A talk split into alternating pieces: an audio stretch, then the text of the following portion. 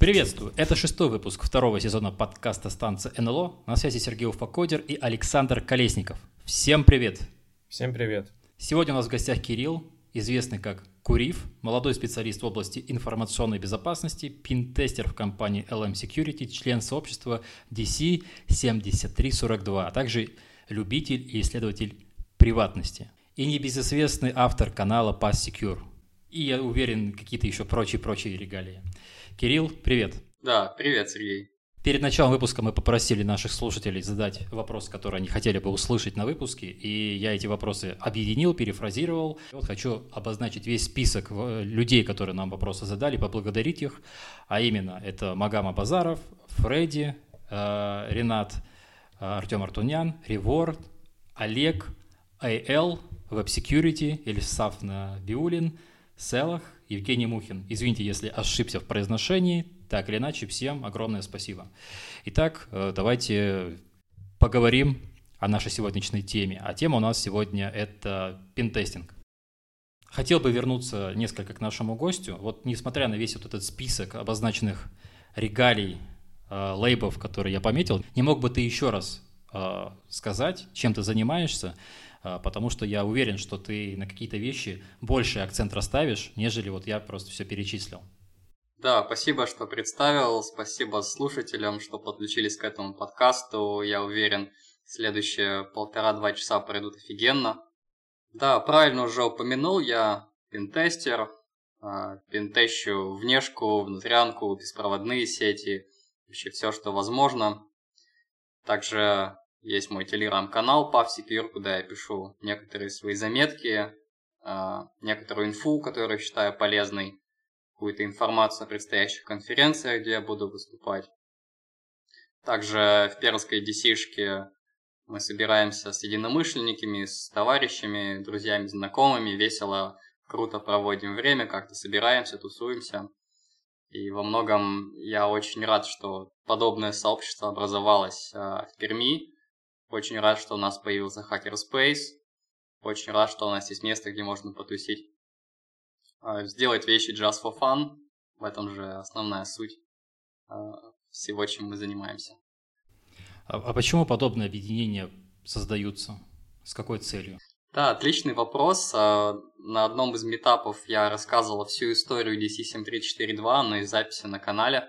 Это очень трогательно, классная, интересная, ламповая история, как так вышло, что мы все собрались вместе, что у нас появилось какое-то место, какое-то сообщество. Лично сам для себя я формулирую это следующим образом. Мне очень хочется быть в составе крутого сообщества, быть, знаешь, знаешь, лучше быть худшим среди лучшим, среди лучших, чем наоборот. Очень хочется, чтобы окружение тебя подпитывало, окружение тебя обучало, чтобы ты брал самую классную информацию из других. Да, и в этом есть основная суть. Это just for fun, это классные знакомства, это классный нетворкинг, это обмен знаниями. А, меня однажды прозвали человеком-коммутатором, потому что я собираю воедино множество людей, как-то пытаясь между ними выстроить некоторое взаимодействие. Вот, Отвечаю в двух словах, это весело, это интересно, это классно нетворкинг. Я хотел бы, чтобы мы этот момент запомнили, потому что у меня будет очень интересный вопрос. И вот я хотел бы несколько от пентеста уйти и несколько шагов э, в более общую тему сделать, и потом вернуться к пентесту.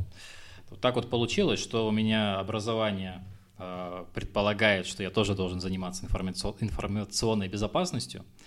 Э, но глядя на судьбу своих одногруппников, кто там чем занимается, у нас не так много людей. Э, к сожалению, с ними связь не поддерживаю, но, но так или иначе, вот насколько я помню, у нас не так много людей в инфосек или в инфобес ушло, называйте как хотите. И вот я был недавно на конференции, на которой ты как раз выступал. Э, благодаря тебе я узнал про нее. Там тоже были некоторые ребята, которые в прошлом, в прошлом были выпускники каких-то вузов, учебных заведений заканчивали специальность информационная безопасность, но в дальнейшем ушли в разработку. Мне интересно, как ты на это смотришь, а потом бы я, наверное, сравнил со своими выводами.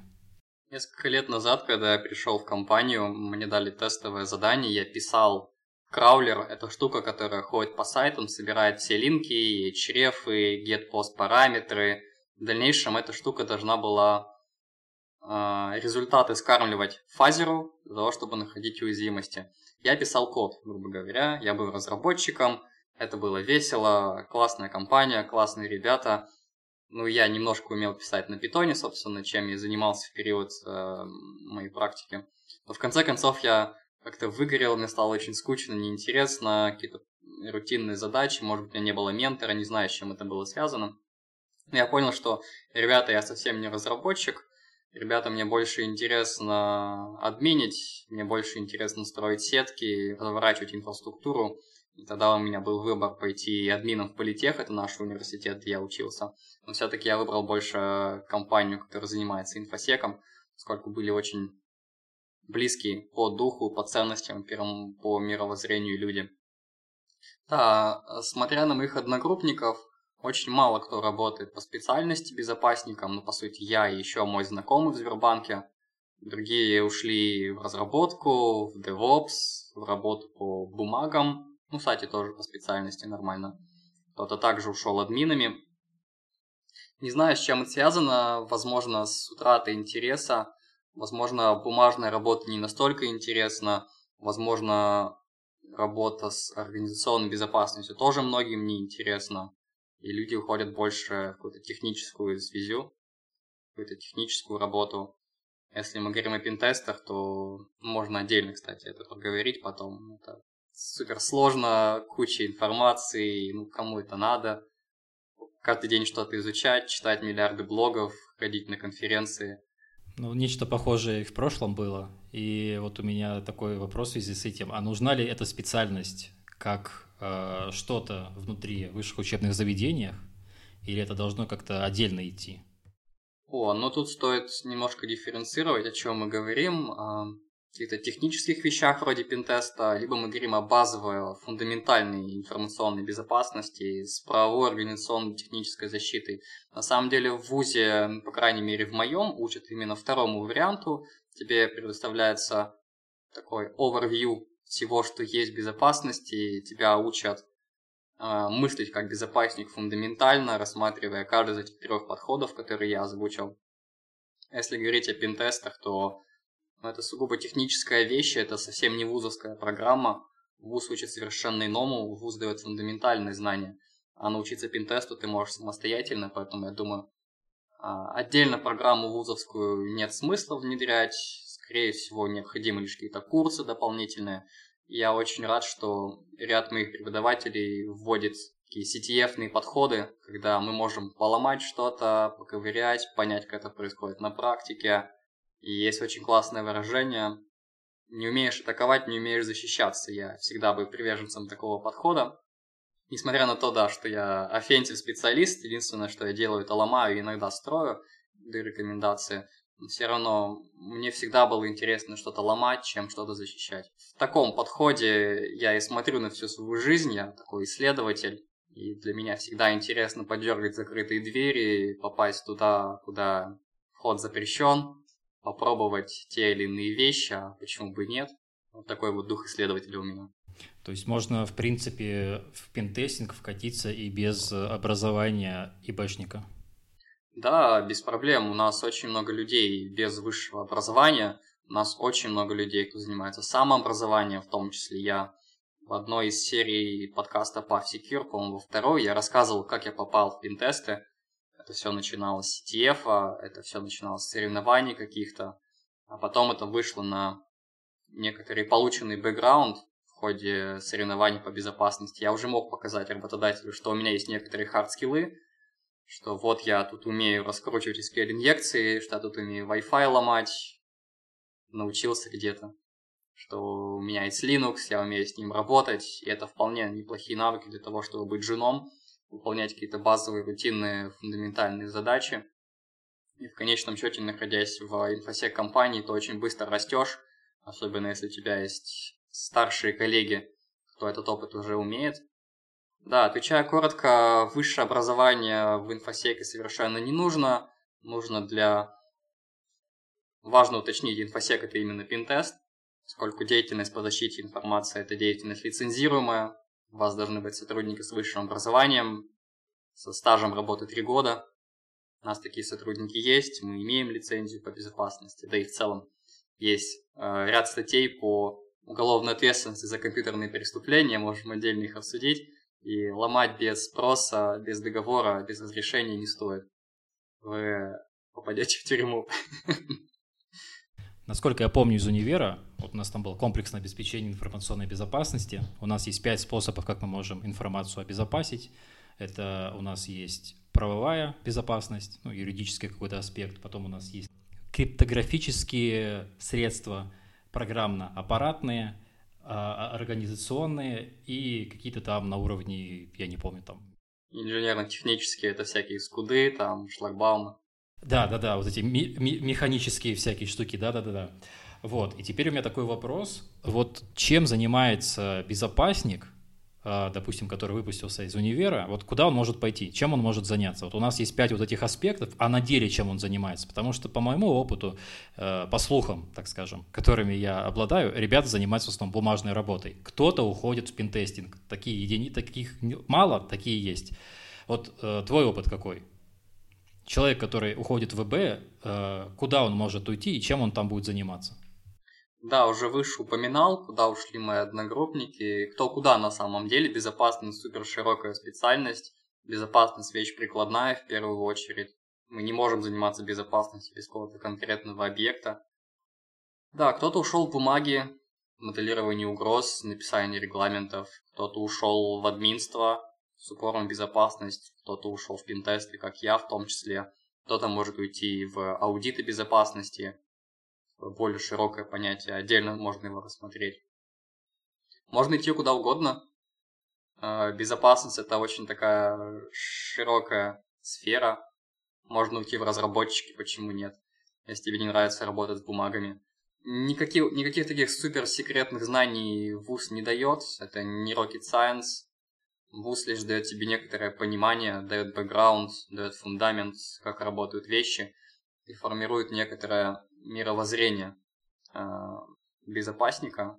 Да, и уже с этим мировоззрением ты иначе смотришь на мир.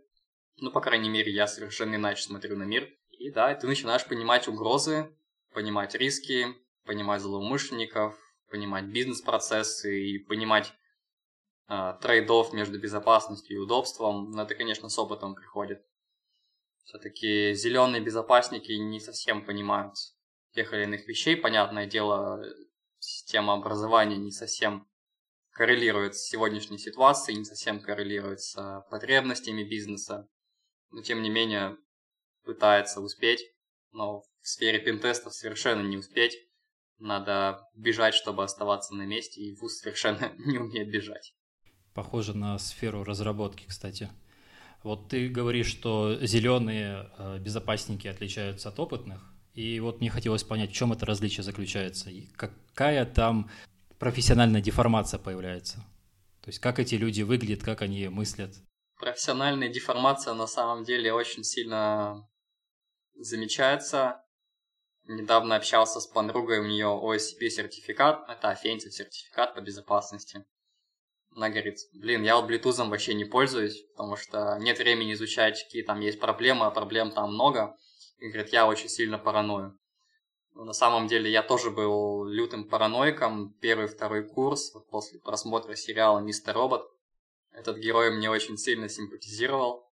Я буквально стал ему подражать, он так очень сильно на меня воздействовал. Ну и в целом, спойлер, заниматься инфосеками начал после просмотра этого сериала.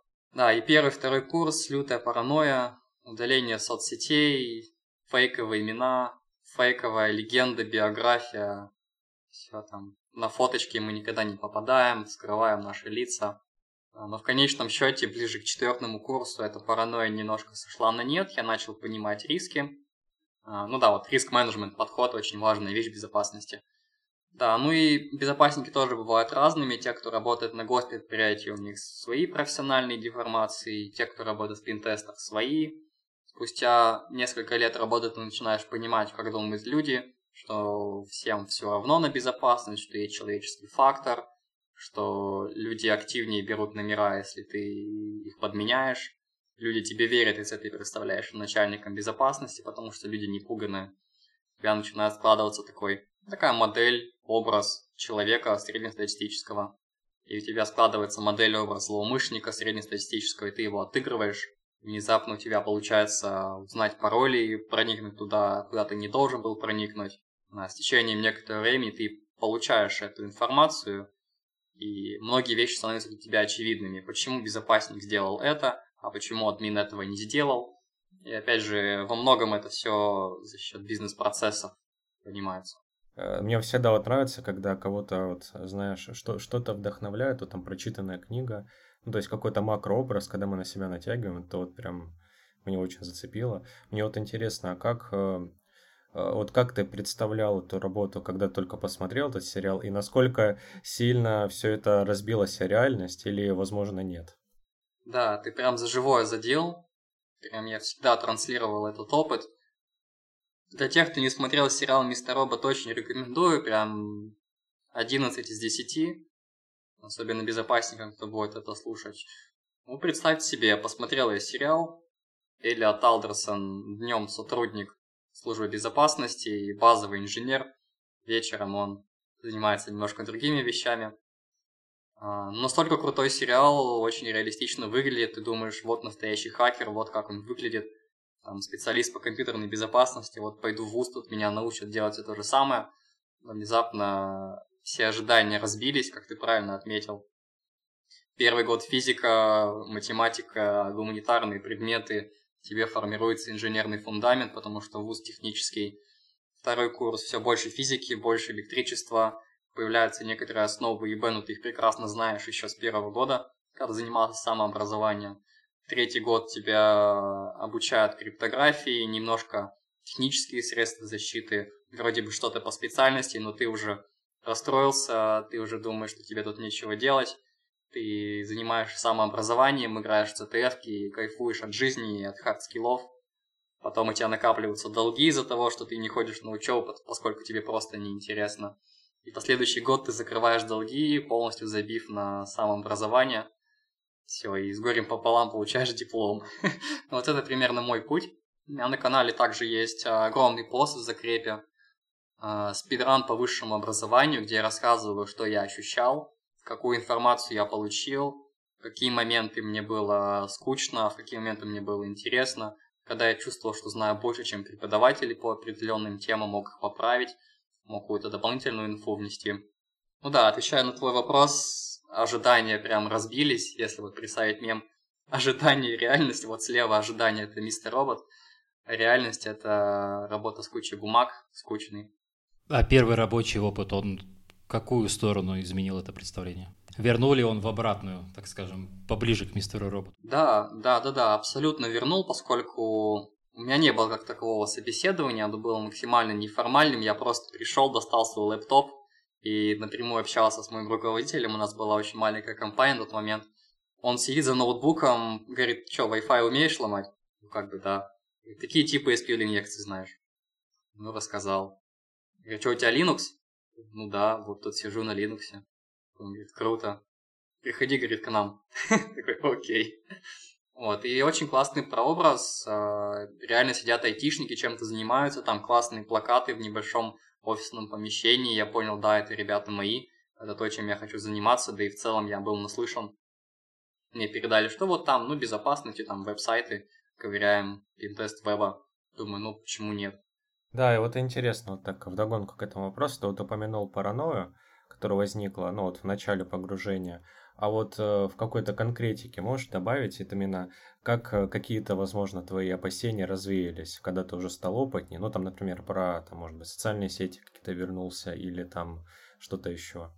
Ну вот хочется ответить мемом, который я делал на Авзоне. У меня был доклад про антипаноптикум, и вот там вот был такой прикол. Представьте себе мем, вот э, нормальное распределение. Э, слева парень ничего не знает, они тебя найдут все равно. Как бы, что ты сделаешь, он не знает никаких средств защиты. Посерединке парень с там IQ 90, по-моему, средний, да, я не помню. Говорит, я за семью проксями, они меня никогда не найдут. Я знаю все средства защиты, анонимизации, там, Tor VPN, фингерпринтинг. А справа чел с максимальным IQ 140 говорит, ну они тебя все равно найдут, если захотят. Вот, это про моделирование угроз, очень классная показательная картинка. Я начал оценивать риски и понимаю, что, ну, come on, если захотят, всегда поймают. Если захотят, найдут, неважно, какими средствами ты обмажешься. Да, я начал просто получать кайф от публичности, и на самом деле это отдельный спектр вопросов. Я очень много выступаю публично, что на конференциях, что в Hackerspace, и в целом я довольно такой публичный человек. Но я разделяю приватность, а, я разделяю понятие приватности и понимаю, что это такое. Есть информация, которой не хочется делиться со всем миром, у всех есть секрет, и у слушателей, и у вас. Ну, в соцсети я не вернулся, отвечаю на вопрос, э, потому что сети прям рассадник информации. Тем не менее, где-то я стал публиковать личную инфу, чтобы люди меня больше знали, чтобы я получил больше медийности, и чтобы больше в массы смог выйти, поделиться своим опытом, поделиться какими-то лайфхаками, интересными историями, замотивировать людей заниматься безопасностью, в частности, пинтестами. Да, без публичности это невозможно. Невозможно быть медийным человеком, не будучи публичным. А что если сделать себе героя в маске, надеть черный костюм? Или хотя бы как Пелевин э, давать интервью, интервью только через домофон, и то раз в 30 лет. И все. Да, тоже такой вариант возможен. Можно сделать маскота, почему нет? А, но вот как есть парень черный треугольник на ютубе. Давно его не смотрел, но раньше слышал. Он менял свой голос и рассказывал всякие штуки про privacy. Сейчас, по-моему, он голос вернул по тем или иным причинам свой настоящий. Да, можно. Ты как раз про этот мимасик рассказывал, там, где 70, 90, 140 IQ, да?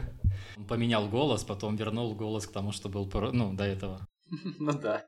По его смене голоса его вероятнее можно, мне кажется, найти, чем по его оригинальному, учитывая, что он-то нигде не светил в других местах голоса, а филь по фильтру можно найти, кто его использовал, и сузить. Ну, это вот, наверное, даже так.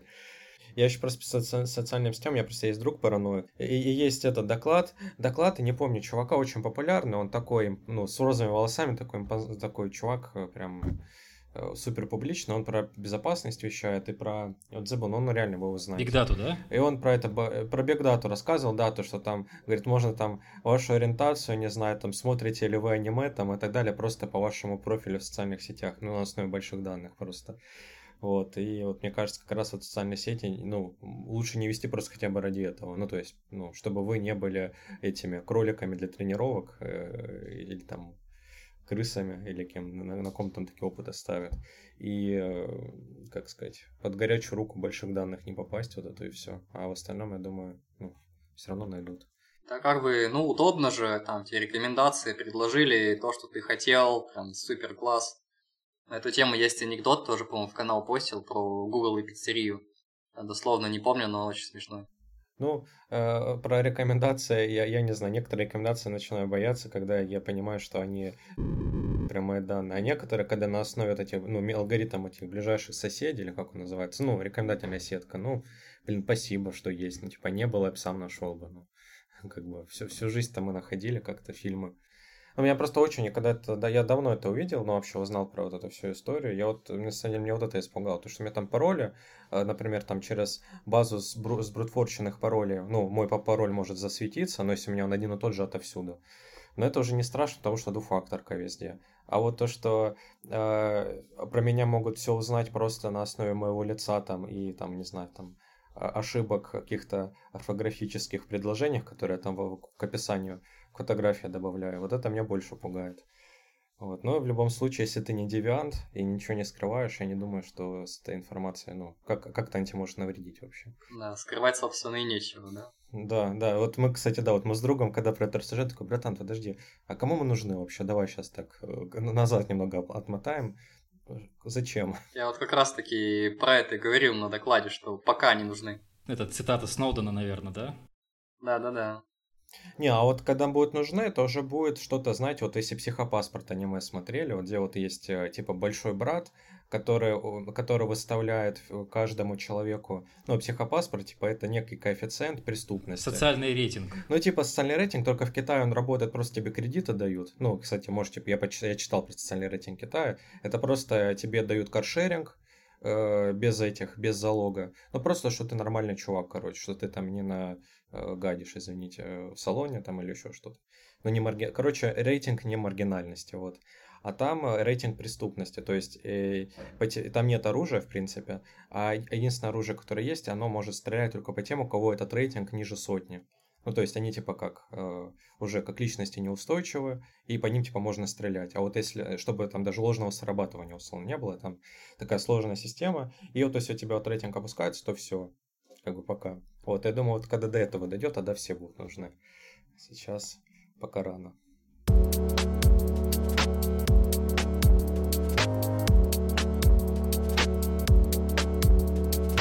ты говорил про то, как ты устраивался на работу, то, что там достаточно было для тебя просто какую-то личную беседу пройти. Э, твой будущий работодатель убедился, что ты, так скажем, в теме, обладаешь определенными требуемыми для него навыками, ну и, собственно, этого хватило. Даже никакого тестового задания не пришлось делать. И вот у меня тут вопрос возникает, а в чем как бы смысл компании, то есть чем они занимаются и на что живут, чем они зарабатывают, то есть что такого делают компании, связанные с безопасностью, за что они получают деньги. Ну, если в двух словах, чем занимаемся мы как пинтестеры, мы проверяем, чтобы вас не взломали. Или не взломали так просто, или повысили издержки на ваш взлом. Вот этим занимаются пинтестеры. А как это происходит? Я имею в виду, как вы эти услуги предлагаете? Это же не происходит, что вы рассовываете в почтовые ящики э, рекламу, типа у вас есть сайт, вас могут взломать, обращайтесь сюда. То есть как происходит привлечение э, клиентов? О, ну на самом деле и первый вариант возможен. Ну это холодные звонки, насколько я знаю, я не силен в маркетинге. У нас отдельный человек, который этим занимается. Первый вариант, да, холодные звонки. Второй вариант, горячие звонки, когда звонят нам, зная, что мы занимаемся безопасностью. Внезапно у ребят случился инцидент, украли какую-то инфу, либо если это завод, украли разработку. Потом привлекают нас посмотреть, что случилось, и привлекают нас посмотреть, а что, собственно, можно стащить еще. Вот с точки зрения компании, которая обращается, как это выглядит? То есть мы такие говорим, вот у нас произошла там утечка данных, например, и мы обращаемся к вам. Мы вообще по адресу обращаемся. То есть те, кто пинтестами занимаются, они такие инциденты расследуют? И если да, то что дальше происходит с вашей стороны? Но на самом деле инцидентами мы занимаемся не так плотно. В моей практике был момент, когда вы просили посмотреть, а, взломали веб-сайт по покупке бижутерии и внедрили зловредный PHP-код, который вставлял фейковую форму оплаты через банковскую карточку. И вот эти все креды банковской карточки улетали на сервер злоумышленнику. Надо было понять, что происходит, как это вообще появляется. И я воткнул дебаг режим и по шагам ходил и нашел функцию, которая подгружает зловредный индекс PHP. Нашел, откуда она подгружает, ну просто заблокировал и все. Дальше написал отчет, и вроде как пофиксили. Но в целом, да, мы не особо занимаемся расследованием инцидентов, мы все-таки больше пинтестим. Мы пытаемся показать слабые места, что с внешнего периметра, что с внутреннего периметра, моделируем зло... действия злоумышленника, компьютерного преступника. Смотрим, насколько защищенные системы, что можно поломать, где есть мисконфиги, что можно прикрыть, что вообще не нужно, что нужно улучшить. Конечно, в конце отчета даем базовые рекомендации, что нужно покрыть, и уже по требованиям заказчика мы даем дополнительные рекомендации. Иногда просят посмотреть какие-то другие места, иногда прямо тыкают, вот тут посмотрите, тут скорее всего небезопасно, это наш критический сегмент. Ну окей, давайте посмотрим. А, мне вот интересно, вот, допустим, да, вот случился вот этот инцидент с, с инъекцией кода. А, ну вот вы, вы нашли, а, ну, как бы ну, следствие, по сути, да, проникновения. А вот э, вы как-то ищете, ну, как он туда пролез, во-первых, как он это смог сделать. То есть это кто это был, сотрудник, Э, ну, скорее всего, это, скорее всего, был вообще там какой-то там фрилансер, которого не упустили, но ну, мне кажется, что какой-то такой социальный фактор был. Вот, либо реально какая-то там, ну, вообще уже уязвимость на уровне того, что может вообще зайти на сервер там и там что-то, что угодно делать. Ну, э, и занимается вообще как-то со стороны, если вы даже найдете, кто это был, ну, это можно как-то в полицию обратиться или что-то в таком духе. Э, то есть, может ли, можно ли наказать злоумышленника, вот. Так, ну короткий ответ. Мы подобным занимаемся очень редко и в специальных случаях по заказу. Длинный ответ. Ну, примерно этим мы и занимаемся. Когда проводим пинтест веб-приложения или внутрянки, мы пытаемся ответить, как было скомпрометировано, либо строим какую-то теорию, как еще могло быть скомпрометировано. В полицию, да, можно обратиться, но опять же, если чел за семью проксями, в кавычками, в кавычках, то его будет сложно найти, и в целом раскрываемость преступлений в сфере компьютерной информации стремится к нулю.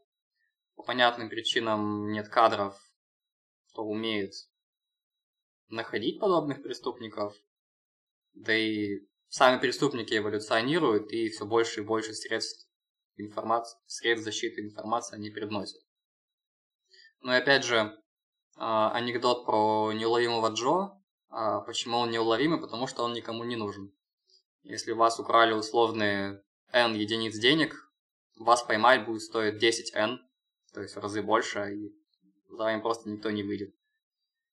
Да, обратиться можно в полицию, когда-то находят, когда-то нет, в зависимости от того, что натворил злоумышленник. Если натворил много, его найдут. Спустя какое-то время, если натворил мало, просто не найдут, забудут, есть дела поважнее, там человека убили, или утонул человек, нашли труп, у нас инцидент по коням. Вот такие дела. Возвращаясь к компании, которая занимается пентестом, еще один есть вопрос. Мотивация, меня интересует мотивация клиентов. То есть почему люди приходят к вам? Вот мне в голову приходят две мотивации. Первая – это у нас есть какие-то требования со стороны законодательства, а вторая мотивация – это, скорее всего, у них что-то случилось, и они идут э, к вам, чтобы такого больше не повторилось. Так ли это? И, может быть, еще какие-то мотивации есть? Может, вот тут вот комментарий свой дать? Да, ты сказал абсолютно верно, на 100%. Только две вещи могут замотивировать заказчика прийти. Это инцидент или комплайенс. Либо вас зашифровали все диски, и вы не знаете, что делать и что делать в дальнейшем. Либо комплайенс вам бьет по голове палкой, говорит, выполняй ФЗ, защищай данные. А как это делать? Ну, давайте обратимся там, бумажникам. Ну, в целом у нас тоже есть отдел бумажников, они в этом шарят. Я в бумагах не совсем разбираюсь, хоть есть какой-то фундамент. Я больше по технической части. Да, э, очень многие на самом деле просто забивают на безопасность, считают, что нечего красть. Отчасти они правы, но в совокупности каждая единица важна, как в массиве данных. Где-то через вас будут знать трафик в качестве прокси, где-то у вас просто будут хостить файлы, чтобы выкачивать их на другие ресурсы. Где-то просто вашу репутацию можно подпортить, где-то можно просто по фану задефейзить ваш сайт, картинку выложить нелицеприятную. Да, в совокупности это все очень важно, в частности нет, если вы маленькая компания. Нужно людям задумываться о безопасности. Есть очень классное выражение, всегда его упоминаю. За безопасность нужно платить, а за отсутствие расплачиваться. Вы будьте добры, заплатите, Иначе придется расплачиваться.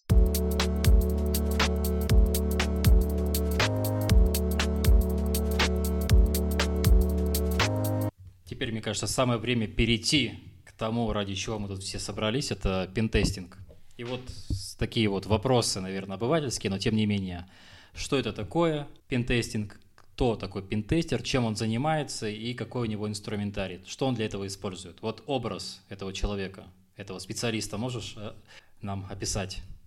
Да, я могу небольшой мем описать, как мужчина, усики, розовые щечки, что-то такое. Сидит парень в маске анонимуса и что-то на компе нажимает. На самом деле, да, это такой стереотипный образ пентестера, хакера, в кавычках. Я не люблю слово хакер. Можно отдельно поговорить об этимологии.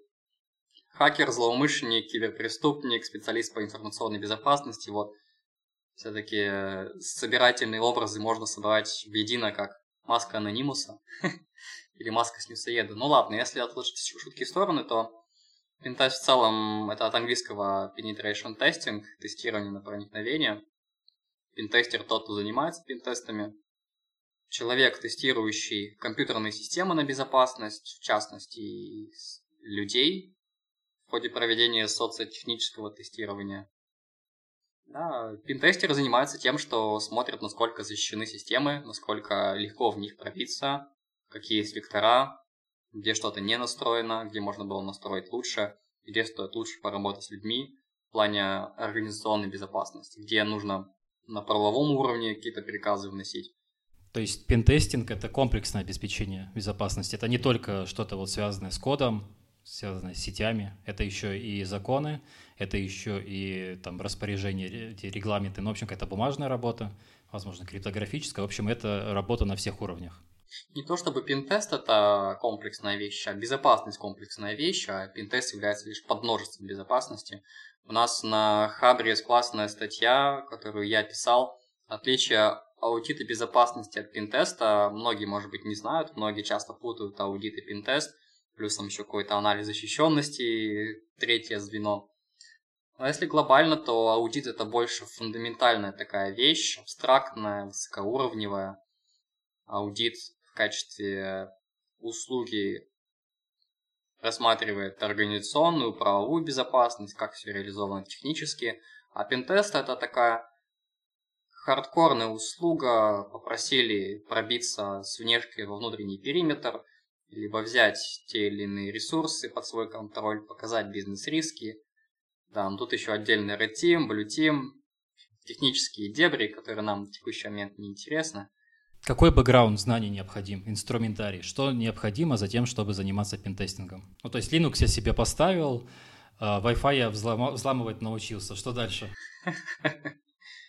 Хороший вопрос, потому что очень сильно зависит от уровня компании, в которую ты хочешь прийти. Уровень компании, где я сейчас работаю, несколько лет назад был довольно низкий, поэтому, понятное дело, никакого тех интервью не было, никакого тестового задания не было брали просто людей с горящими глазами, с энтузиазмом, который из меня прям тек рекой на тот момент. Сейчас мы доросли до некоторого приемлемого уровня, мы можем работать по всей России с крупными заказчиками, и, понятное дело, у нас появляются тестовые задания, технические вопросы, более хардкорные, чем тогда, у нас значительно повышаются требования. Да, если компания большая, то требования одни, если компания маленькая, требования другие, какого-то универсального гайдлайна здесь нет. Ну, так или иначе, что необходимо знать? Прям минимум-минимум, который я даю своим студентам, когда провожу им лекции по безопасности, это, понятное дело, Linux. Вам необходимо знать сети, вам необходимо знать криптографию, хоть в каком-то маломальском уровне. Все, у вас есть некоторый бэкграунд после знания Linux, сетей, винды, да и целом операционных систем. Вы можете уже пытаться разбираться в прикладных протоколах HTTP ломать вебчик.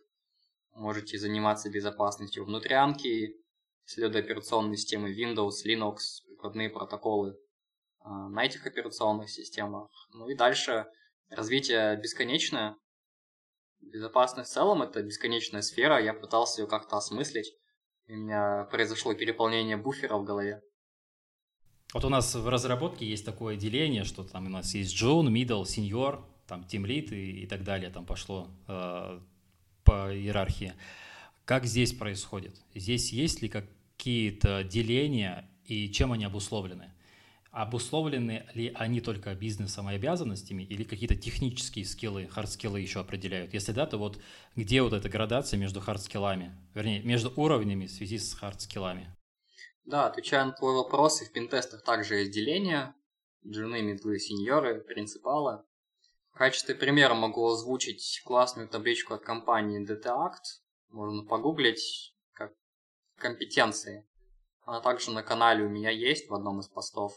DTAct а, подразделяют пентестеров на веб и на инфраструктурный пентест, то, что называю внешкой и внутрянкой. Конечно, начиная с мидла, это все смешивается воедино. Мид внутрянщик должен знать вебчик, мид вебщик должен знать внутрянку, чтобы понимать, как это все на бэкграунде работает. Да, разделение очень существенно заметно а, в той таблице компетенций. Если поначалу это вот то, что я озвучил, это какие-то теоретические знания протоколов, сетей и криптографии, то выше это уже такие серьезные технические требования, пользования инструментарием определенного типа, понимание тактик и техник злоумышленников. А на конечном уровне, вот там ребята так написали, может сломать все и вся за короткий промежуток времени. Ну, это похоже на вот эти старые э, видео с диска журнала «Хакер». Я помню, когда когда-то когда я такое читал и, и смотрел, и там эти видео, где чувак скачивает эксплойт, и там ищет жертву и там за, за одну минуту какой-нибудь взламывает, там форум какой-нибудь, и ты такой смотришь, нифига себе, а потом понимаешь, что это же уязвимость не быстро искали, то есть она там где-то лежала-лежала, а потом уже просто автоматизировали всю эту штуку, ну, это, как, наверное, как мем звучит, взломать все и вся, но идея понятна. Ну, это возможно, кстати говоря, взломать за секунду, у тебя супер старая операционная система, да и в целом с некоторым опытом приходит понимание, что вот сайт пипец дырявый будет 100%, что в внутрянке все ужасно, не прибрано, как там мусор, и что это будет легкий пинтест. Вот с опытом это приходит, новички, конечно, этого не могут заметить ввиду отсутствия опыта. А с течением опыта сразу понимаешь, что вот тут все плохо. Вот ты такую штуку озвучил э, в самом начале, как э, CTF, Capture the Flag. Я такие простенькие CTF и по сей день даже разрабатываю для фронтенд разработчиков. То есть там в основном веб, либо что-то похожее, либо что-то рядом. И вот мне интересно для карьеры пентестера, насколько CTF эта история полезная, а можно ли, играя в CTF, строиться пентест разработчиком? Ну, то есть достаточно ли уровня вот таких вот игр, что ли, квестов? Насколько сильно это влияет на развитие, на карьеру? Можно ли считать себя там, не знаю, условным хакером и бэшником, только проходя CTF-ки. Ну вот перед вами живой пример человека, кто попал в пинтест, играя CTF, поэтому короткий ответ – да, можно. Длинный ответ – я выступал на CodeB конференции, по-моему, в 2019 году и рассказывал про CTF, почему это важно и нужно, можно нагуглить. Да, я до сих пор считаю, что это прям must-have для любых специальностей по безопасности, будь даже бумажная безопасность. CTF прям 100% необходим. Как это происходит? Вам даются N задачек разных категорий, разной направленности, и вы решаете задачки, даже с нулевым бэкграундом вы можете зарыться в какой-то таск и начинать курить, как это все работает, как происходит взаимодействие между протоколами, какие уязвимые функции, если, если это вебчик, какие есть атаки, если это криптография, какие протоколы сетевые, если это какая-то форензика. Да, и с течением времени вы обрастаете бэкграундом, вы видите знакомые слова и можете ставить знакомое слово в диалоге между своими друзьями, в диалоге между работодателем. Где-то, может быть, увидите знакомое слово на паре, если вы учитесь в профильном вузе. Да, CTF must have, CTF топ, CTF круто, классно, CTF надо. А в начале выпуска я также говорил, что собрал некоторые вопросы, правда, их там сжал, переформулировал, но тут есть один вопрос, который я оставил как есть. Я вот его процитирую. Хотелось бы узнать, какие знания должны быть у начинающего пентестера, чтобы претендовать на должность стажера. Например, на должность сетевого инженера-стажера ЦИСКа в далекие годы нужно было иметь опыт работы с железками на уровне, и там какие-то аббревиатуры пошли. Для стажера, для того, чтобы прийти на работу сегодня, что необходимо знать? Про TCP/IP ты упомянул, про Linux ты упомянул.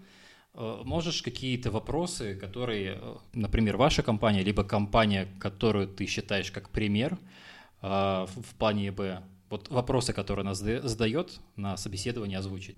Или какие там, я не знаю, три вопроса важных нужно задать, чтобы понять, что мы вот берем этого человека? На самом деле, мне очень нравится, ну, так, немножко издалека зайду, просто очень нравится подход.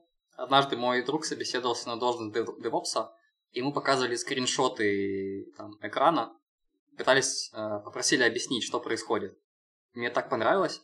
Я также делаю скриншоты, там, допустим, с одного инструмента, с другого инструмента, и спрашиваю, что ты видишь на экране знакомого. Это очень классный подход, потому что ты сразу же можешь понять, что человек знает, что не знает. Где-то можешь задать уточняющий вопрос.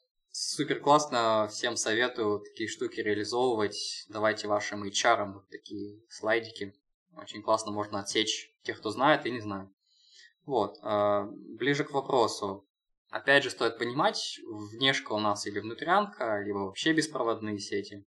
В моем собеседовании я пособеседовал довольно много людей, Я показываю разные слайдики с разных категорий, это все, что касается базы данных, беспроводных сетей, атаки на веб-приложение, атаки на внутрянку, асинт в том числе.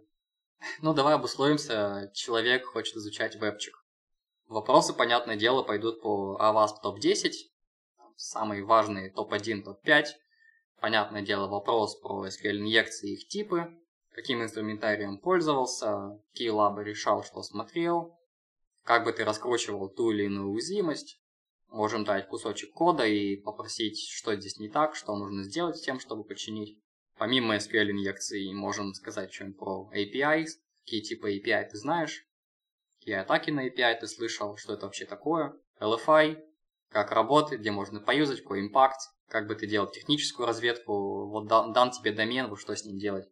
Тебе надо найти все активы организации. На самом деле вопрос очень широкий, на него нет однозначного ответа. Если, если стажер знает э, какую-то ограниченную область информационных технологий, то вот куда его вести, что спрашивать. Вот меня интересует момент, когда ты такому человеку скажешь «нет, он нам не подходит», или «да, он нам подходит». Вот где этот критерий для стажера? Мы очень сильно в компании смотрим на горящие глаза. Если человек увлечен своим делом, ему нравится то, о чем он говорит, он прям хочет к нам, это то, что его мотивирует, мы прям с большой степенью вероятности берем человека, особенно на позицию джуна. Поскольку джуны быстро учатся, а джуны просят мало денег, откровенно говоря, с точки зрения финансов. Джуны готовы работать долго, ну, понятное дело, мы не эксплуатируем людей, мы лишь даем некоторый путь, я менторю несколько людей, говорю, что поизучать, что посмотреть. Да, если у человека горящие глаза, то его всему ну, можно научить, лишь бы он был адекватный, у него были бы хорошие софт-скиллы, он мог бы общаться, а дальше уже, ну, делать техники. К нам приходил студент на практику и занимался безопасностью внутрянки. Я скажу, какой таск я ему дал. У парня была у парня была научная работа, ему нужно было позаниматься безопасностью внутрянки. Я такой спрашиваю, окей. Атаки человек посередине, митом. Что это такое? Разберись, как это работает. Кто когда это поймешь? Посмотри ARP спуфинг, посмотри ICMP спуфинг, разберись, как работает, как это предотвращать. Окей, разобрался. Дальше. Давай иди, иди к виндовой инфраструктуре. У нас же у многих винда на текущий момент. Надеюсь, скоро ситуация изменится. Посмотри-ка протокол SMB. Базовая реализация, передача файлов, все круто, классно. Посмотри, что происходит, когда виндовый клиент обращается за передачей файлов. Посмотри протоколы NetNTLM V1, V2. Посмотри, что в них хранится. Посмотри, как их можно сбрутить. Посмотри, как их можно релейт на другие хосты. Посмотри уязвимости MS-17 в старых протоколах Samba. Посмотри, как от нее патчится, как закидывать кастомный payload. Вот, примерно такая была задача. Парень с ней успешно справился. В конце концов, а, выступил с небольшим таким докладом прокачал немножко наших ребят, сам прокачался по хардскиллам, по софтскиллам и получил реально классный прикладной опыт, потому что уязвимости в протоколе SMB используются пентестерами, внутрянщиками каждый раз. Это прям начальный вектор по перехвату NTLM V2 хэшей респондерами, по брутфорсу этих хэшей, по дальнейшему повышению привилегий. Вот очень хороший был таск. А вот ребята, которые в пентест пришли, развиваются. Какой смысл им оставаться в компании, если они же могут кого-нибудь взять и взломать? Очень такой провокационный вопрос. Да, это баг-баунти 300 баксов лучше облэчил интересует будущее пентестера, потому что вот, допустим, парень там э, работает там год, год, год, втор... работает год, первый, второй, третий и так далее, стал сеньором, куча бэкграунда овладел, научился много чему, а рынок у нас, так скажем, предлагает какую-то то, что мы называем зарплата, а с такими скиллами-то мы можем ого-го чего сделать и уйти в так называемый черный хакинг, или как это правильно в вашей терминологии. Что сдерживает таких людей продолжать заниматься тем, чем они занимаются? И какова вот эта вот э, перспективная жизнь или карьера пентестера? Да, очень на самом деле хороший вопрос, спасибо, что задал. Вот Web Security писал в чате, почему баг баунти 300 баксов лучше блэчил. Да, а, злоумышленники по ту сторону мира, так называемые черные шляпы или в простонародье блэчеры, ребята, кто взламывают ради денег, исключительно ради денег. И здесь есть такой, ну, может быть, не совсем понятный на первый взгляд пример. Человек стал сеньором, человека много где знают, у человека есть репутация, к человеку обращаются за помощью, у него все больше и больше заказов. И экспоненциально он получает все больше и больше денег. Он может консультировать, как Кевин Митник сейчас. А Блетчером быть, да, ты словишь огромное количество денег, поймаешь кураж, но твои задачи не будут расти. Ты останешься на каком-то определенном уровне, поскольку ну, ты будешь эксплуатировать какие-то базовые уязвимости. Да, у тебя будет много денег, это круто, но у тебя не будет той публичности, той, той медийности, у тебя не будет возможности реализовать себя там по пирамиде Маслоу на седьмом уровне. Ну и ты немножко ограничен законодательством, тебе сложно будет выехать из другой страны, тебя поймают как ребят из АПТшек. Это вечная паранойя, это вечные глядки назад, вечный просмотр через плечо. Я не знаю, кому это нужно. Кто-то готов платить такую цену за деньги, а кто-то готов идти долгим путем самореализации, формирования комьюнити, формирования узнаваемости, что в конечном счете даст тебе больше денег. Да и не знаю, если ты идешь в работу ради, ради денег в инфосек, то ты сгоришь в очень быстрый период. Наверное, с разработкой то же самое. Ты просто работаешь ради работы, работаешь ради денег. А где же творчество? Насколько оно нужно? Для меня творчество важнее денег. Я ранее упоминал, что я такой исследователь. Да, конечно, деньги нужны, это по первой пирамиде масла, зачем тебе самореализация, ты не можешь поесть. Но так или иначе, для меня творчество и узнаваемость важнее, чем 10 раз больше денег, ну ладно, в 100 раз больше денег. Такая лютая паранойя. Вы знаете, есть даже черные маркетологи, как бы они офигеть сколько зарабатывают, вы просто офигеете, сколько они зарабатывают. Это и серые даже есть. Но как бы те, кто хотят спать спокойно, этим не занимаются, опять же. Со- со- совесть чиста, и все, и этого достаточно. Потому что, мне кажется, тоже по пирамиде Маслоу как раз э, тоже очень важно, чтобы быть э, творческим человеком, важно ну, спать спокойно.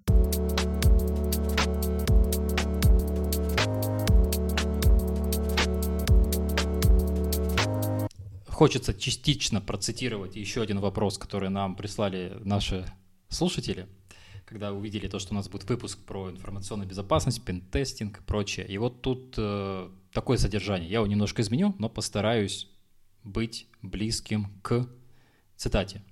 Каким ты видишь горизонты планирования через 5, 10, 15 лет? Каков жизненный цикл пентестера?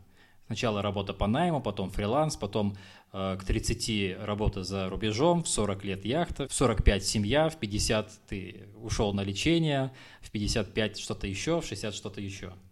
То есть какой путь пентестера? Студент, стажер в 20 лет устроился пентестером, и вот если он всю жизнь будет пентестером, то каков этот будет путь? Вот на твой взгляд, субъективный. Очень хороший вопрос. Мне понравилось про уйти на лечение, на самом деле, да, это важная вещь, потому что нервы все-таки тоже шалят, особенно безопасности, особенно если ты Red Team. А, да, скорее всего, путь такого студента, не знаю, я бы даже не начинал с пинтестера, очень мало кто начинает с пинтеста. У меня был какой путь? Я был чуть-чуть разработчиком, потом чуть побольше админом, такой админский бэкграунд, потом я попал в пинтест, Дальше я планирую заниматься Red Team. У меня на ноуте написано Wanna be Red Team. То, что меня зажигает, то, что мне прям очень нравится. Дальше ребята уходят, скорее всего, либо в консалтинг, либо в security research, либо в bounty, я думаю, если это вебчик. Да, это как э, работа на себя, э, фриланс, можно так назвать. А если ты остаешься в компании, да, в консалтинге, то ты team lead, или вот там написано было head of Red Team, вполне, да, у тебя очень классный опыт, ты понимаешь, как работают люди, как работают технологии, где основные уязвимости, куда смотреть, куда проверять. Я не знаю, как ответить на этот вопрос, потому что я не head of Red Team, но примерно так я вижу. Наверняка же есть такие моменты, что кому-то надоедает заниматься пентестингом и Б, и они куда-то уходят в другие области. Происходит ли такое, как часто, и куда люди уходят из пентеста? Да, есть такое, слышал распространенное мнение. Есть, кстати, классный подкаст «Мимо крокодил», всем советую по безопасности. И там ребята говорили, что из пинтеста уходят в СОК, в Security Operation Center, это ребята-защитники, кто сидят на мониторинге, кто анализирует инциденты, а из сока уходят в пинтесты. Вот есть такая тенденция. Да, что-то надоедает, приедается, и ты меняешь полностью парадигму, уходишь с offensive в defensive, наоборот, с defensive в offensive меняешь как-то жизнь свою. А кто-то после пинтеста уходит в баг-баунти, работает на себя, занимается ресерчами. Вот такой вариант тоже возможен. А вот что касательно бизнеса, я имею в виду, у нас, например, в разработке как есть, ты можешь писать код, тебе код несколько надоедает писать, и ты занимаешься тем, что менеджмент, уходишь в менеджмент и управляешь людьми, которые пишут код. Наверняка здесь что-то похожее есть. Да, есть лиды пинтестеров, ты также можешь раскидывать тасочки, вот, на тебе разведка, на тебе внутрянка, а вот перед внутрянкой нам надо внешку, вот так, что на тебе будет внешка, ты с ней хорошо справляешься. Да, вполне. Можно менеджить и пинтестеров, можно менеджить и разработчиков. Опять же, имея некоторый технический бэкграунд, ты можешь стать лидом. Там была шутка про в 50 лет на лечение, и ты даже согласился, что это не совсем, не совсем уж и шутка, и у меня вот... Это не шутка. И вот у меня вопрос с, со здоровьем. Что такого со здоровьем происходит у безопасников? То есть какие там деформации? От чего они страдают? От тревог, от беспокойств, какие-то психологические проблемы? А если это пинтестеры, то почему это так происходит? Они же, по сути, исследуют, и им, их жизни ничего не угрожает или угрожает? Риск, есть, есть ли какой-то риск быть пинтестером? Я видел подобный вопрос, он на самом деле тоже прекрасный, прям лайкаю. Да, и некоторые риски есть, в целом безопасность это очень такая скользкая дорожка, это острее лезвия, и ты всегда вот идешь по, по этому острию, балансируешь на ходулях, если цитировать Оксимирона. Да, где-то ты можешь запинтестить не туда, впасть немножко в КИИ, критическую инфраструктуру и внезапно получить уголовный срок. Где-то ты можешь пойти дальше договора, где-то в договоре, может быть, не прописаны те или иные вещи, и ты тоже получишь некоторые санкции. Были случаи, когда при пинтесте ты показываешь, чего ты добился, а ты слышишь там истерический смех и думаешь, блин, вот бы выйти отсюда живым. А, были случаи, когда сидишь на дереве, тянешься антенной через забор завода, чтобы цепануться к Wi-Fi и ковырять внутрянку, а на тебя смотрят сотрудники и типа видят, не видят, непонятно. Сидишь в яме, а тут проходит бригадир, и ты думаешь, вот блин, если спалят, то бежать или не бежать. Вот это очень такие острые моменты. А, пинтест, ну так, на грани закона на самом деле, но путем договора ты немножко сглаживаешь эти юридические моменты.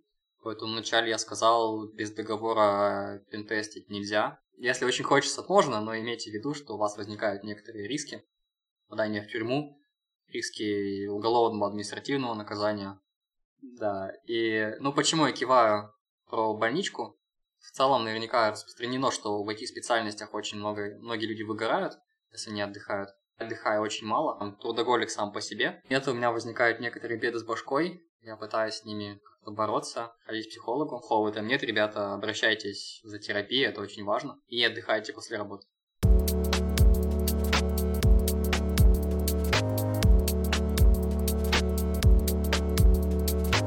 Я слушал твой подкаст, один из. И я немножко был удивлен, когда услышал эти фразы, сидел с большой улыбкой, потому что это отличается от моего опыта. Там э, гость рассказывал, что он уже занимается там безопасностью сети уже там сколько, пять лет или около того. И дальше был вопрос, который раскрывал, сколько ему сейчас лет. Ему получается там 23 года. Я такой посчитал, что он 18 лет начал этим заниматься. Вот. Это я к тому, что возраст э, ИБшника, ну, я не знаю на самом деле, насколько там этот опыт валидный, вот, потому что тоже, когда ты там студент и не полностью вовлечен в это все, это как на партайме, наверное, работать, но так или иначе возраст специалиста и у нас, разработчика, 18-летний фронтенд сеньора у нас такой мимасик есть, то тут, наверное, тоже что-то такое происходит, так скажем, средний возраст специалиста становится меньше, такой более молодой образ.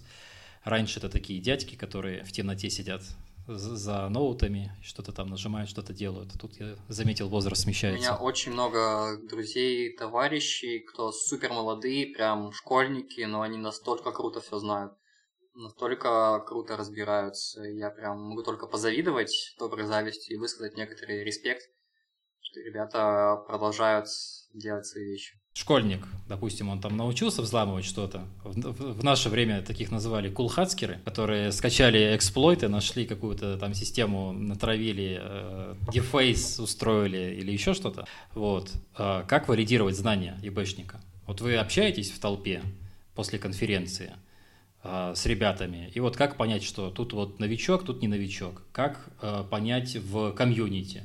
Что вот эти люди, к ним стоит идти обращаться за советами, а вот к этим не стоит, они еще, так скажем, только в начале пути или где-то в середине. Валидация знаний ИБшника, специалист информационной безопасности. Да, тоже потрясающий вопрос. На первый взгляд я не знаю, как его объяснить. А, это видно. я не знаю, как это объяснить. В ходе проведения интервью ты тоже прекрасно видишь уровень человека, как он отвечает на вопросы, где он дополнительную инфу дает. В целом, да, наверное, я бы провалидировал знания, какие вопросы человек задает. Я как-то ходил на сходку с DC-шным сообществом другого города, не буду называть какого. Мне задавали очень такие, с одной стороны, хорошие вопросы, корректные вопросы, вопросы технические, но они были совершенно не показательными для валидации знаний. Парень спрашивает, а как ты, как ты получаешь initial access? То есть как ты первоначальный доступ получаешь? Зачем ты об этом спрашиваешь? У каждого свои техники. И эти вопросы были максимально навязчивыми. Вопрос, как ты обходишь антивирус? Это из разряда, а как ломать, как взломать ВКонтакте? Что-то подобное. И по подобному роду вопросам ты прекрасно понимаешь уровень человека. Да, наверное, я бы ответил так, что в зависимости от вопросов человека ты сразу же понимаешь его уровень. Понятное дело, все знать невозможно. Я сам знаю, что ничего не знаю. Я знаю хотя бы это. Ну и вопрос, наверное, который я бы задал на собеседовании, если парень утверждает, что он разбирается в эксплойте, как он работает. Когда ты в метасплойте нажимаешь exploit, enter, что происходит? Что дальше? Похож на вопрос, когда ты вводишь URL в браузер, что происходит? Да, я тоже задаю этот вопрос. Продолжая вопрос, связанный с валидацией знаний, я вспоминаю о таком моменте, как сертификация в информационной безопасности. Вот эти специалисты, у них есть множество сертификатов, а, сертификаты требуют там, определенных знаний, времени для подготовки к прохождению экзаменов. Сертификатов очень много. И, собственно, вопрос, почему их так много и зачем они нужны? Действительно ли нужно знать э, все? Действительно ли является человек профессионалом, если у него этих сертификатов очень много? Да, сложный вопрос. Ну, наверное, отвечу с последнего.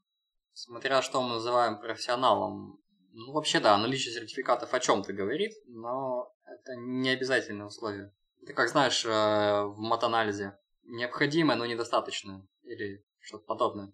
У парня может быть много сертификатов. Да, наверняка он что-то знает. Но парень без сертификатов может знать не меньше. Сертификаты в данном контексте это, да, это отображение твоих знаний на языке маркетинга, на языке бизнеса. Многие тендеры требуют наличия профильных сертификатов, там OSCP, OSCE, как приоритет. Да, и я вот планирую сдавать OSCP, планирую готовиться к OSCP, многие мои товарищи тоже планируют. Да, и OSCP это суперсложный экзамен для тех, кто не знает, но на самом деле он является самым легким из всей плеяды. Почему так много? Разные организации это как мем. У нас есть 21 разные стандарты, не все разношерстные. Давайте сделаем еще один стандарт. В итоге у нас есть 22 стандарта. Да, есть топовые компании, топовые организации, предоставляющие сертификаты. Вот Offensive Security э, с их OSCP. Да, сертов много, знания разные. Что внутрянка, что вебчик, что беспроводные сети, что бинарные уязвимости. Это все разные категории безопасности. Также отдельные сертификаты по организационной, про ИБ, по аудитам в зависимости от сферы у тебя разные сертификаты, разные требования. Их много, потому что много сфер, я бы так ответил. Слушай, а вот такой, может, глупый вопрос, может, а может и нет. Вот, давай задам.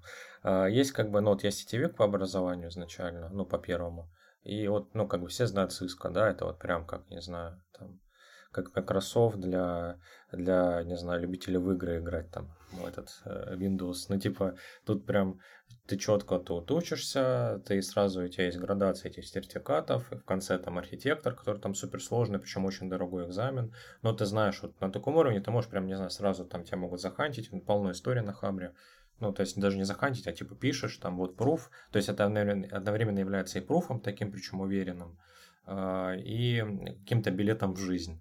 Вот. Ну, то есть это как, как такие рельсы уже для карьеры. Или социальный лифт, да, вот тоже хорошее выражение. Вот если что-то такое, вот что то вот прям пошел, э, и если ты это осилил, то все, ты можешь откуда-то устроиться. Ну, наверное, отвечу коротко. Если у тебя есть OSCP, то перед тобой открывается много дверей, безопасность по всему миру.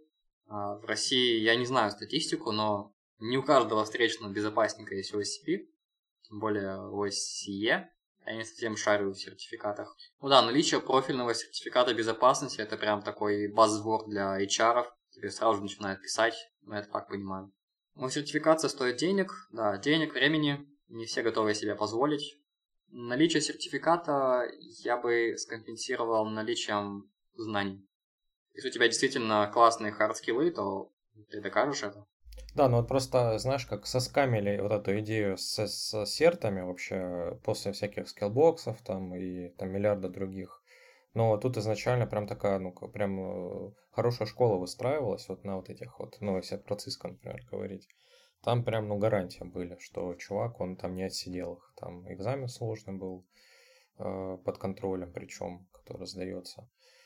Вот. Э, а сейчас, конечно, со сками. Сейчас, когда кто-то говорит про сертификат, это, как правило, просто какая-нибудь, это, знаете, как грамота в школе, как в школе, которые грамоты дарят, они в соседнем рынке продаются. Туда просто этот роспись учитель ставит, вот тебе и вся грамота.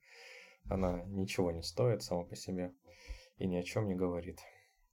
Ну, не знаю, я бы тут поспорил, конечно. Бывают разные сертификации, разные процессы сдачи, и где-то тебя запирают в темной комнате без всего, и ты сидишь, отвечаешь 5 часов на тест. В зависимости от типа экзамена, он имеет разную ценность. И, и в связи с этим вопрос возникает, существует ли какой-то роудмап для пентестера? Да, короткий ответ, да, существует. Та карта компетенций, которую я озвучивал от DT-акта, можем приложить в шоу-ноуты. Да, прям топовая вещь. То, что ты озвучил, это матрица компетенций, вспоминая опыт в разработке, она у всех отличается между компаниями. А, а здесь, получается, то, что ты говоришь, оно как раз является таким срединным путем. Не то чтобы серединный путь, когда я посмотрел на их компетенции, я немножко удивился, насколько они завышены. Но я общался с Амаром Ганиевым, он же Бэчет, основатель DT-акта той компании, говорит, ну, в целом мы как-то прикинули, примерно так но я по их компетенциям где-то middle, middle минус по вебчику, где-то middle по внутрянке. Ну, конечно, если говорить о сеньорах, там прям супер тяжелые компетенции, но они очень крутые. И я своему джуну знакомому дал ссылочку на эти компетенции, он прям говорит супер классно, есть куда стремиться, и всегда это полезно, когда у тебя есть вот такие технические топики, технические темы, к которым ты стремишься, а не когда просто плаваешь сам по себе. И классно, когда есть менторы, классно, когда есть старшие товарищи, кто тебя направляет. У меня старшего товарища не было, я развивался сам по себе. Вот, теперь я пытаюсь передавать опыт а, всем, кому могу, чтобы как-то общий уровень грамотности повышать. Какие ты ресурсы, э, курсы, возможно, если такие существуют, порекомендуешь? То есть вот э, человек устроился на работу, понятное дело, он там может учиться у старших товарищей, учиться параллельно задачам, которые он на себя берет, ну, в процессе их выполнения. А как он может учиться помимо работы? Как он может себя взращивать? Ну, как бы рекомендую канал PavSecure на, на правах рекламы, но это не шутка на самом деле. У меня закрепленный пост, топ-каналов по безопасности, которые я читаю, это прям компиляция, подборка блогов, чатов, интересных мне. И суммарно сейчас там около 30-40 каналов, которые я изредка ну, все прочитываю. Конечно, некоторые более популярны, некоторые менее. Но было забавно, что этот пост начал кочевать по всем телеграм-каналам, его просто тырили. Но никто его не дополняет. Я как бы не против, пускай передают. Но было забавно, как оттуда мой канал просто выпилили, который был на самом первом месте, и в Телеграме там иконка подсвечивалась Path Secure. Но, тем не менее, я не против, пускай берут, но мой пост дополняется, их посты не дополняются, я все больше узнаю телеграм-каналов по безопасности, все больше моих знакомых создают блоги, также пополняю их блогами мой пост.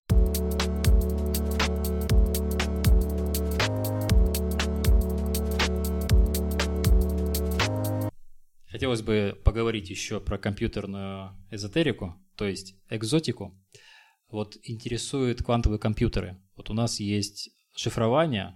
Я, кажется, помню, что это на эллиптических кривых, там какие-то сложные вот эти вот э, алгоритмы есть, которые нужно много-много-много лет э, с тем, чтобы подобрать ключ к этому алгоритму, к этому шифру.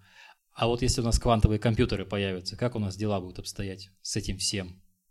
Да, это очень такой мемный вопрос, на самом деле очень стереотипный, что с внедрением квантовых компьютеров у нас там все алгоритмы поломаются, у нас там алгоритм Шора будет супер классно дефакторизовывать там модули в RSA, ну на самом деле бояться особо не стоит, поскольку есть уже постквантовая криптография, шифрование на эллиптических кривых, которые ты упоминал, оно тоже стойкое к квантовым компьютерам. Есть алгоритмы Тифи-Хелмана постквантовые для обмена ключами, для формирования общего ключа. Ну, так что, ну, особо как бы нет. Раньше тоже считал, что криптография умрет в моменте, но как бы, если бы криптография умерла в моменте, представь, сколько денег бы ушло на формирование постквантовой криптографии, потому что все банки, там супер много денег. Поэтому нет, особо бояться не стоит. А по числу кубитов нет инфы на самом деле. Вроде бы как. Ну, число кубитов это параметр квантового компьютера, типа как число герц в процессоре. Нет, нам кубитов пока не хватает, чтобы факторизовать большие числа. Нам не хватает кубитов, чтобы решать сложные задачи дискретного логарифмирования, которые в фотографии используются. Ну, нет. не сейчас. Может быть, лет через 15. Теперь вопрос есть про машинное обучение. Вот я помню, так скажем, на, коленке, на коленке пытался разработать то, что называется антифрод-система. Это я просто анализировал трафик, и на основе там, того, что у меня происходит в HTTP-заголовках, а, либо из-за того, что у меня там трекер в браузере отправляет, я там какие-то штуки делал. Ну, например, если у пользователя а, нету в API такой штуки, как а, не определяется то, что это mobile device, а при этом у него там есть э, события мышки, например, значит, события мышки у нас сгенерированы, значит, это, скорее всего, какой-то бот. А, и тем самым я собираю вот по таким, по набору, и тем самым по набору таких а, правил я вот, собственно, что-то пытался делать. Это я в рамках хакатона делал, а, это называется эвристики. А потом я узнал, что оказывается, оказывается, у нас есть антифрод-системы, которые формируют портрет пользователя – с помощью каких-то там э, нейросетей. Машинное обучение и все в таком духе. Вот мне интересно, насколько далеко машинное обучение и все еже с ним э, проникло в области Б. Да, хороший вопрос. А на самом деле и машинное обучение здесь, в области ИБ, нашло свое применение. Есть а, разные системы а, IDS, IPS, обнаружение, противодействие вторжений. Это такие довольно не обладающие особым интеллектом системы, и в них внедряют машинное обучение уже на основе тех эвристик, которые ты упомянул. Формируются некоторые сигнатурные э, паттерны, шаблоны, и уже на основе машинного обучения мы можем определять злоумышленника в целом в подобных продвинутых системах это уже реализовано. Также многие SAST и DAST решения по динамическому и статическому тестированию кода. Также в них внедряется машинное обучение. Круто, почему нет? Есть, есть очень классный проект, называется povengochi.ai. Это Raspberry Pi Zero, такая маленькая платка. На нем накатана прошивка, которая ломает Wi-Fi повсюду, посылая атаки, делает аутентификации, кушает хендшейки, очень радуется, когда хендшейк слоулен. И в этой прошивке реализована система машинного обучения для того, чтобы ловить хендшейки быстрее, круче, а, автономнее, тратить меньше энергии. Ну, это чисто такой проект just for fun, по приколу сделанный. Да, тоже есть такое машинное обучение, почему нет? Продолжая тему про машинное обучение, вот ходят такие, э, скажем так, наивные слухи, что все, программисты не нужны, программистов могут заменить, может заменить искусственный интеллект. Если что-то похожее в области ЕБ, то что искусственный интеллект может ИБшника заменить, и все, не нужен нам этот человек. И компьютер может без, э, и компьютер может э, без каких-либо проблем и нападать, и защищаться, и уязвимости искать. Ну да, отчасти ты прав. Многими пинтестерами используются автоматизированные сканеры безопасности. Ты скармливаешь URL или скармливаешь под сеть, и сканер магическим образом находит все уязвимости, и авто все эксплуатирует. Да, такое есть. Да, многие атаки, они, как это у программистов называется, заскриптованы. Те или иные вещи ты делаешь. Это такая мануальная работа. Но, тем не менее, полностью заменить, мне кажется, невозможно. У человека есть эвристика, у человека есть интуиция, машина на текущий момент, насколько я знаю, пока не может эмулировать подобные функции мозга. Поэтому часть работы можно заменить, конечно, да, но все равно нужен будет оператор в виде человека, который скажет, вот сюда посмотри, вот тут, скорее всего, по моему опыту и по моей интуиции должно быть что-то кривенькое, и вот потом, да. Потом машина начинает искать уязвимости и что-то находит или не находит. Человек тоже ошибается, и машина ошибается. Вот я бы так ответил. Говоря о далеком будущем, вот в плане инфосека, видишь ли ты какие-то перспективы развития этой области? Или все останется в том же виде, в котором и существует? Я имею в виду какие-то качественные изменения. Ожидаешь ты? Да, и один мой знакомый утверждал, что там в течение ближайших 10-15 лет у нас не будет таких технических атак, потому что все закроются фаерволами, все обмажутся машинообучением, все обмажутся гайдлайнами и лучшими практиками, и останется у нас одна большая проблема – это человек. Потому что главная проблема безопасности находится между стулом и монитором, человеческий фактор, там, правило Паретта, называйте как хотите. Большинство угроз приходит из человека. И у нас будут вектора по социальной инженерии, от них никуда не деться. Разве что если не содержать топ-менеджера в темнице, без выхода в интернет. Ну, никто не отменяет физические воздействия. Да, вот. Я вот так вот думаю, что к этому все придет, но если не 15 лет, то гораздо больше. Но все равно останутся глупые ошибки, все равно останется лень, все равно останутся костыли, все равно останется бизнес, который хотел запуск завтра. Вот такое.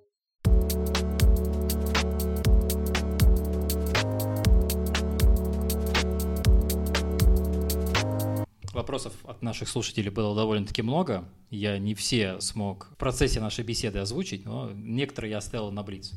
Так, у меня вот для тебя такой есть Блиц-опрос. А почему твой канал называется Pass Secure? Потому что я говорю людям, куда идти, куда стремиться и как это все происходит, поэтому Pass от слова дорога, вот Pass Secure. Твой кумир? Влад Росков. Это тот, который с ПБ CTF? Да. Достижения, которыми гордишься больше всего. Собрал вокруг себя кучку единомышленников и кайфую от этого.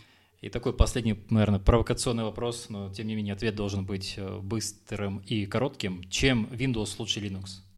Название длиннее Windows. Больше нет плюсов. Все, спасибо, спасибо. Я надеюсь, что все вопросы, которые мы собрали, мы на все вопросы ответили. На этом выпуск подкаста подходит к концу. У нас в гостях был Кирилл, также известный как Курев, специалист в области информационной безопасности, пинтестер в LM Security, член сообщества DC 7342, любитель и исследователь приватности, а также автор канала Pass Secure. Подписывайтесь. Этичные записки из мира инфосек. Огромное спасибо, то, что пришел к нам на подкаст. Спасибо тебе. Спасибо, был очень рад. Подписывайтесь, следите за нами во всех социальных сетях. Всем пока. Пока.